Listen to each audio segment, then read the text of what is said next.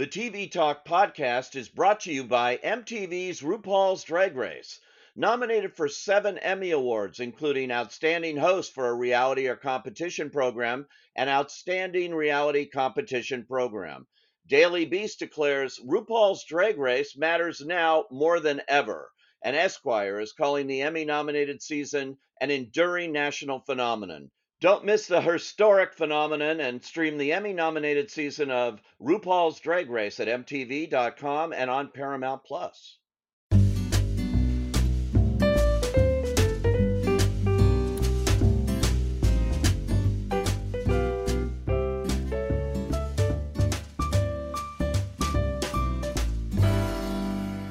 Hi, I'm Dominic Patten. And I'm Pete Hammond and this is the Deadline Podcast TV Talk.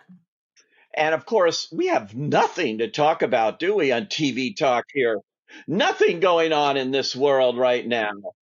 it's like they rolled up the sidewalk. Oh, they did roll up the sidewalks because there's no production in town. The 2023 Emmys are taking place in 2024 right now. And of course, over 160,000 members of SAG AFTRA and about 20,000 members of the Writers Guild of America are on strike. There are talks, but we don't know how far those talks are going right now. So, Peter, having said all that, the final round of Emmy voting is open. It closes next week on August 28th at 10 p.m. Pacific time. What's your take on this? How engaged are people with an Emmys that almost seems like a ghost ship at this point? You know it's it's a very kind of weird situation here. Um, you know there is cautious optimism that the studios and at least the writers are talking now and continuing to talk. So that's actually uh, more hopeful than it's been all summer. Um, but the uh, tv academy couldn't wait around for anything to happen. So what did they do? They moved it to martin luther king day of all places um, to have the 75th annual Emmy Awards. And um, it's just a weird situation because one week later, we're going to have Oscar nominations coming out. And uh, and two weeks before that, we're going to have the Golden Globes and the Critics' Choice Awards. What is going on? It's just a hard thing. We've never been in this situation with them all these awards merging into January, but voting going on as we speak right now. I have my ballot and all of that. haven't done it yet, but it's um, all the advertising and everything like it's normal. Like the Emmys were going to take place on September 18th. All of that. It looks like it was going to happen. And I think it was smart of the Television Academy not to move the voting period. But let me, but let me ask you this though. But I've Emmy voters I've talked to have all kind of said to me what you just said, which is yeah, I got my ballot. I haven't really done anything yet. They feel, I get the feeling that people are pretty disengaged. What's your take? Uh, voters I've talked to basically are just going along with the flow here. They're going to events. I've been out to a couple of events here recently uh, where they're showing up and different things, and you know, and those that can do Q and A's are doing Q and A's. Mostly below the line stuff, obviously. Yeah, well, you know, yeah, and directing and all of that. Um, uh, not to plug my own video series for Deadline, but behind the lens. But you're going to. We, ha- we have that going on, and um, uh, and that's fine. I was able to uh, uh, do all of those, but yeah, I do. I do think it's kind of a, a weird vibe. People are going to wait once those votes are in uh, uh, a week from uh, well uh, uh, in a week on monday as you mentioned once those votes are in we're waiting four and a half months to open those envelopes. Do you think ernst and young their accountants can keep a secret that long? I don't know. I think i, I here's the thing is i think the accountants can keep a secret but i think that i, I think that hollywood can't can't keep its patience. I mean with all that's going on with the strikes you know, right now the, the guilds and the uh, and and the AMPTP are talking. You know, uh, indications are those talks are ongoing, but they're they're definitely there's friction, as we've reported repeatedly in Deadline, and kind of gone behind the scenes and things. You know, it, it's going to be a long road, and of course, once even if they do get a deal, and let's be honest, eventually all union disputes do end with a deal, one way or the other.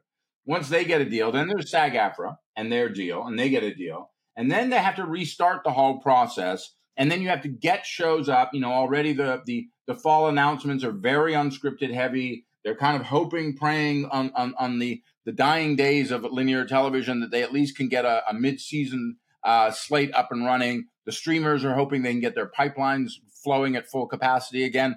And then all that happens. My point being to all that, if that happens, and I'm assuming that that WGA and, and then eventually SAG AFTRA deal will happen before the end of the fall. I mean, obviously, we've written in Deadline. I've written in Deadline about how this is the you know the plan was to kind of drag this out and try to break this, the, the unions into October. Um, but even if that happens and all production happens, by the time we get to January, by the time we get to January 15th for the primetime Emmys and then January 6th and January 7th for the creative Emmys, it feels to me like people's minds are just going to be somewhere else. And it actually feels to me too is if production is starting up and people are getting back to work and they're moving pretty fast. I'm wondering even how many people will actually show up at the Emmys because they're going to be in the heart of working and they're going to be racing to get shows up. It feels to me like with all the top quality TV that we're going to be seeing uh, get these awards, Succession, Ted Lasso, many, many others, of which we've spoken about and we will again. It feels to me like we've reached the inflection point where the Emmys may have actually fallen, at least for the 75th year, its 75th anniversary. It might have fallen into an afterthought. What's your take? It could have. And you know what's interesting too is Fox, which is handling them this year on the uh, four wheel network thing, uh, was bound and determined no matter if there was a strike before they had it on a Monday.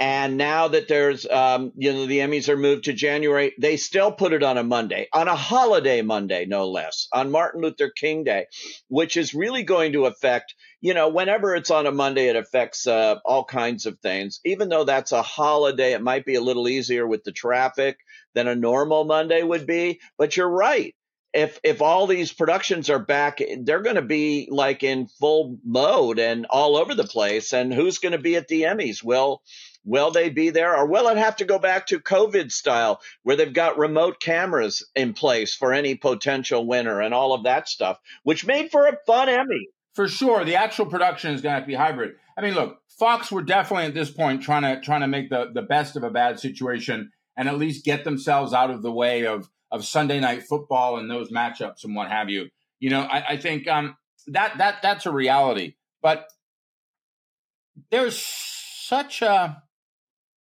it's so it's sad. You know, clearly no one disputes in these in these labor actions that are happening right now that writers need to have a fairer contract that actors that issues around things like AI and others, and of course residuals, because it's always about money, need to be properly addressed. No, no one on any side, studio, streamer, guild, whatever, no one's going to debate that.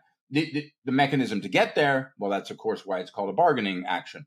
Um, but I, I feel like some incredibly talented people and incredibly talented shows are just not going to be able to get get what they need this year, and that's going to be un- very unfortunate. So let me ask you this. You know, we've had some time for this to gestate. People are voting, maybe not voting with the ferocity they usually do, but they're to they're going to be voting. Where's your feeling right now if you had to make a pick? Who do you think are going to be the big name winners? Let's start with the drama series category. Is it still do you think this is still Successions to lose?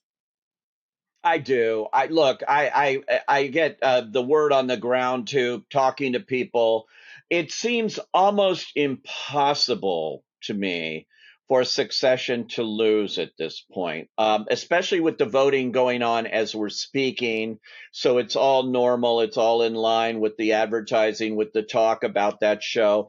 And, uh, you know, particularly episode three, where Brian Cox's character Logan Roy dies. That was that was um, spoiler alert if you haven't seen it. Spoiler alert. Spoiler alert if you haven't seen it or heard about it, you're living under a rock. But also, we have no idea why you're listening to a TV talk podcast about the Emmys if you haven't seen the, all of the last season. I'm just saying because I constantly get emails and texts and, and DMs about that when I write about it on Deadline about about something. People are like, "Oh my god, I can't believe you spoiled it." And I'm like, you know that happened four months ago. Like, hey, do you want to know what happened at the end of The Sopranos too, buddy? You know, come on. They had dinner. yeah, exactly. Okay, so, so I, will, I will agree with you. You know, you and I, you and I will bicker, differ, and sometimes we'll just cajole each other. But it this is Successions. It's where we get to comedy. I actually feel like I, I feel like time, strike, and every every and the fallout from that. I feel like time might have actually slightly slightly changed this kaleidoscope. I was certain this was Ted Lasso going to have yet another run for its its supposed last season, but now I'm starting to think Jury Duty or Abbott Elementary actually might come up and snag this. Smart. But what about The Bear, which won all the television critics awards and things? Uh, that's in it too. I love The Bear and I love the, the the most recent season. I mean, just say the names Jamie Lee Curtis and move forward. And the fact that Bob Odenkirk shows up for a while as that crazy uncle. Um, I think a lot of people still are they they they they love the entree, they love they they love the meal. They're not quite sure that they're being served a comedy here. And I think that that's an issue that comes up again and again with the bear. That's true. And you know what? I think this comedy race is actually up for grabs. I agree with you. I think jury duty, you mentioned jury duty. That has four nominations overall. That is the lowest total of any show of the eight in this category across the board. But it is the, I'm sure, the number one show that's being sampled by those who hadn't seen it before. And it may be ripe for an upset here because of that, because that's the show they're hearing about. I you know, you know, you know, you know what Jury reminds me of? Jury duty reminds me of, and, and I'm going to date myself here, but you know what? Hey, whatever. We all got to join the ACLU and, and the ARP eventually. Um, I remember when 24 came out just after 9 11, and that first season, it did okay. No, it did okay. It was uncomfortable for some people for obvious reasons, what have you. But then it came out on a DVD, the whole first season. Or like Schitt's Creek when it came out on Netflix. And there was a bit of a delay, but then people discovered the richness and the imagination and the creativity of those series. And there are other examples as well. I feel like Jury Duty kind of snuck out on Amazon's freebie and then the people kind of saw it out there. But now that some time has passed, the acclaim has passed. And also, again, again, I come back to, I think in this instance, this category has opened up because of time. I feel like people are re experiencing or experiencing jury duty for the first time and they're marvel. They're like, how did I miss this? And oh my god, this is so good. Dominic, it's the same viral effect that made that show a late inning success. You know, people, it's called word of mouth. And that, and the uh, Television Academy is not immune to that. The fact that it got nominated will tell you everything because uh, everyone except me was not expecting to. I actually uh, did predict it as one of the eight nominees because I thought you know, it probably had enough enthusiasm in there uh, to get enough votes. Whereas I some of these other shows don't. But you know, The Bear is got a, a lot of attention for it. I see that. Abbott Elementary, uh, interestingly, didn't get directing or writing nominations this year. So I thought that was in line probably in its second season uh, to win this. I'm not so sure now that that would happen. That's why I think it's kind of wide open. And I'll mention one other show even though this is a darker horse here, Only Murders in the Building has its third season going right now with Meryl Streep and getting a lot of attention for it, that it's the best yet for that show. That could draw some votes too. And again, I say, I, I mean, I'm not entirely, you know, we have this happen. I don't entirely disagree with you to say it in my qualified way. And again, I would say partially that's, you know, that, that opportunity or what have you is partially because we now have this kind of it feels like even though we're sticking to the voting schedules as they were supposed to be done it feels like there's this elongated time. And it, so it feels like there's suddenly like oh oh yeah that show and it's back again. And it feels like murder only murders in the building is actually a current show right now. Whereas ted lasso which had so much thunder it feels like oh isn't that the show that ended before the women's world cup you know, it just feels like it's one in a succession of soccer shows. The TV Talk podcast is brought to you by MTV's RuPaul's Drag Race. Nominated for seven Emmy Awards, including Outstanding Host for a Reality or Competition Program and Outstanding Reality Competition Program. Daily Beast declares RuPaul's Drag Race matters now more than ever.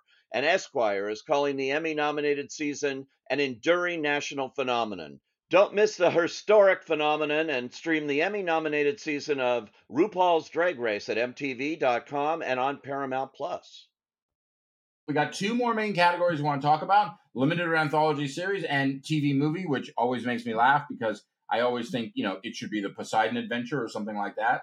Um, but uh, in limited or anthology series, there's a lot of big names Beef, Dahmer, Daisy Jones and the Six, Fleishman in Trouble, Obi Wan Kenobi, which is not going to win. The force is not strong with this one. They got a nomination, and that's where that's going to be. I know a lot of people say it's going to be Beef with with Steven and Ali Ali in it, and and that show certainly just you know shocked and blew people away. But I think I think the surprise winner here could be Daisy Jones in the Six. Well, okay. I you know from past conversations how much I like that show. I know. I you know it, it's a very very entertaining series. It's very good. Beef was an amazing series too, and Dahmer in its own way. But Dahmer's a kind of a downer. Well, that's a very mild way of putting that serial killer epic. Yes.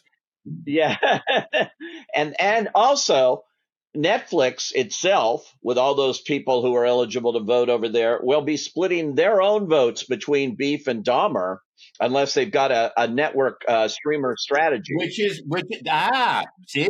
Now that's where we're getting into the hard the hard retail politics of this. That is why I think Daisy Jones has it. I also think Daisy Jones has it because of Riley and because of the attention, obviously, to her performance. And I'm sorry, I, I'm, I'm not going to step away from this. I think Riley is a tremendous actress. I wasn't that much, much of a fan of the book because I thought it was a bad behind the music rewrite of Fleetwood Mac. But the show takes it to a different place for no no one among many reasons, but certainly the fact that Daisy Jones and the Six had to shut down for almost a year because of COVID, and now we've learned that the actors, Riley and the and, and, and Sam and the rest of them, they actually took that time to become a real band, and they jammed and played and like so. By the time they actually hit the the literal and figurative stage, unlike time and time again, where as a guitar player myself, I'll see people in shows playing guitar, and I'm like, that's not even the notes of the song. The guy doesn't have his fingers in the right place. These guys were a rocking mid 70s uh, uh, so, SoCal band. I think more than anything, though, you nailed it. You nailed it because we often we get caught up and we talk about these shows in terms of the Emmys, and when you and I talk about the Oscars and other award shows, we talk about this and that. But there is a hard math to this stuff, and there is hard politics, and there is a divide and conquer. And you are, I think, you are so right. The Netflix, the Netflix contingency are split and that is where Daisy Jones will find its victory. And also, when the granddaughter of Elvis Presley sings, you listen. I, I, think so too. And you know what's happened too? You know, everyone knows it's sort of an homage to Fleetwood Mac and everything. And Mick Fleetwood suddenly was in the headlines with the Maui fires and his restaurant burning down and and everywhere. And so, you know, even Fleetwood Mac's top of mind, and you think about that show and you think about all that stuff, and it's just all there as voting's going on. So yeah, I, I can see that. And then you've had you've had in recent you've had in recent weeks like Stevie Nicks, the goddess herself, come out and say, "Hey, I watched it. I loved it." You know, like that that that that's the golden ticket vote. When Stevie Nicks says, "I like your fictional depiction of the breakup of my band." Well, I think it's possible. And I do think the Netflix conundrum with both of their shows getting 13 nominations each, those were the leading totals in that category. Um, uh, it's it's going to be an interesting thing to see how that goes, as opposed to the comedy series where Netflix only has one entry Wednesday, which uh, got um, you know 12 nominations there, and I probably won't win in its first season, but was a very popular show there. But here's where they really are competing against themselves. So we'll see uh, what happens. We didn't even mention uh, Fleishman is in trouble. Is Fleishman is in trouble in trouble? Yes, I, I'm Fleishman is in trouble. Has all the pedigree. No, I, I feel like it's it's just faded. It's it's it's an old school show, show that you know. I mean, and I don't mean this to to link it to anything, but it has all that feelings of like a, a late seventies kind of um, art house uh, film in a sense. But it's just it just it's dimmed. and that happens. You know, the you you talk about this a lot. I know when we talk about Oscars, you know, the timing of when you release a film, the impact upon its Oscar potential is huge. You know, that's why you want to release an Oscar an Oscar uh, potential film. You want to release it in the fall because you want to you want to catch the you want to catch the wave, so to speak. I, I feel like Fleishman is in trouble. The calendar was not its friend. Yeah. Uh, and then we have television movie, which is usually a throwaway category, but it's getting a little bit better now. I, I'm gonna I'm gonna I'm, I'm gonna play both ends of this one. I am totally caught between this being weird, the Al the Al Yankovic story, or Dolly Parton's Magic Mountain Christmas. I just cannot break that logjam in myself. It is a it is a electoral college tie for me on those two. Dolly Parton actually won this, you know, before, and uh, uh, last year, if you recall, it went to Chip 'n Dale uh, for Disney. Uh, so you're right. They do tend to look at this and go like, okay, what's the most, you know, popular commercial kind of TV thing we can do here rather than a really good movie that might have played theaters or been at film festivals like Weird, um, Weird, the Al Yankovic story, which has by far the most nominations, not only this year in this category with eight, but the most nominations of any movie that's been nominated for television movie in I cannot remember when. And I will also say, no spoilers here, but uh, Weird, the Al Yankovic story, clearly you know who it's about, also has the most cameos, fictional and non-fictional, that you will ever see in a in a, in a TV movie. And there's one particular scene. If you know it, you know what I'm talking about. Now, I thought I'd never utter this sentence, but I do think this category is the Roku channels to lose. Uh, yes, yes. Charlie Collier, we're calling you out. This is your moment, my man. But look, Hocus Pocus 2 has a lot of residual love. That, of course, came from a theatrical release of the first one. They went straight to Disney Plus here for some reason. I think it would have done very well theatrically. Prey. A lot of people like Prey. It is sort of a follow up to Predator in its own way, but taken very seriously on Hulu. So, you know, you've got these shows that actually have a little more gravitas to them than the usual lineup in, in the uh, television movie, which basically was gutted by the uh, Television Academy. Here's the thing you have Weird Al Yankovic, who is beloved. You know, you have this great Hollywood story that it tells. And you have Harry Potter, Daniel Radcliffe playing him. Like it this is this is like holding a winning hand in poker. It's almost impossible I mean, look, uh, the Emmys constantly surprise me, and my and my predictions, and with all the certainty I have of them, constantly prove to be wrong. I will always say that. I feel like you can't lose this, except you are up against an icon of icons, and that you know, I mean, it's Dolly Parton, man. Like how you know. But otherwise, I, I tell you, this is a hard one for me, and I, I think I might be wrong. I think it might be Weird Al's. It might be Weird Al's, but yeah, man, you it's hard to take on Dolly Parton. We'll see, but they're not going to put it on the primetime Emmy show. They're going to put it on the creative arts show. So we'll know a week before. So we'll know in earlier January how this one turns out. You know, we always want to know from you guys what you think about our predictions and how you think we're totally wrong, whatever. And of course, the strike is affecting everything, and, and it, we would be foolish and and and and pithy to to ignore that the hardships that people are going through, the stress that people are going through. You know, obviously the past few days with with Hurricane Hilary coming, there hasn't been uh, people out on the lines, but they're going to be this week again. Now the, the, the clouds seem to be clearing. Literally, hoping obviously people are hoping figuratively that will happen with more talks. However, this is going, this is an incredibly unusual year. And maybe in a sense, we're all rolling the dice here to figure out how this is. I, I, will say for one thing, just before we leave, I think it's important to talk about is, you know, we joke about the Emmys being moved to January and Fox doing this and that, but only fools and horses could ignore the fact that award shows are in trouble.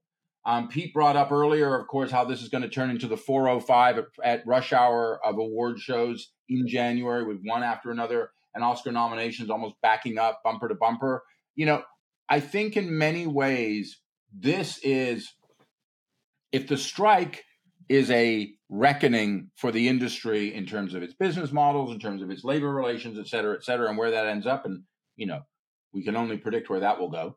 I, I think that this also might be, we might be seeing, Peter, please tell me your thoughts on this, but I feel like with this push to January, we might finally be seeing that that Emmy, that award show corner being turned because the reality is is not a lot of people are watching. And once again, with this being pushed, you know, shows that were on, there are literally shows that almost ended or started at this point with the calendar that we're looking at right now, a year before the Emmys nominations, the Emmy Awards show that's supposed to celebrate them.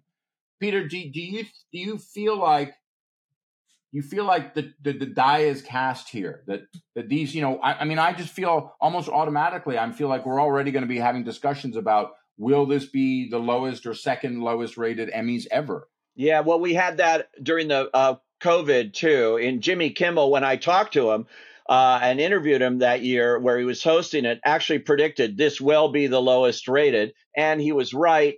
But you know, that was uh, you know circumstances here. Here's what I would suggest to the Television Academy at your 75th anniversary, at your diamond anniversary you don't want to do the Emmys. You want to do a celebration of the television and a knockout variety show that celebrates that. And the Emmy awards that they'll hand out. I know there's 26 categories or whatever they got to get on the air. They got to find a way to make this not the Emmys, but to make this a huge celebration of television and everything in there. And then they might have something that might get a few eyeballs, even on Fox. Yeah, I mean, it's you know, hope springs eternal, as they say, but it's a very, very weird year. You know what? Maybe that's just the reality of now. You know, you mentioned COVID, you mentioned this. I feel like the past four years we've just been swinging from one pe- one end of the pendulum to the other, one end of the stage to the other, for what used to be a pretty normal process. Having said that, thank you so much for listening to this episode of the Deadline Podcast TV Talk. Obviously, things went a little differently. But as I said, we're living in a different era right now, a different age, and we have to address that. We hope that you will make sure that you keep listening. Subscribe to us on Apple Podcasts or Spotify so you never miss an episode of TV Talk. And of course, you can find all of our TV breaking news coverage at deadline.com. So thanks for joining us. We'll talk soon. Adios.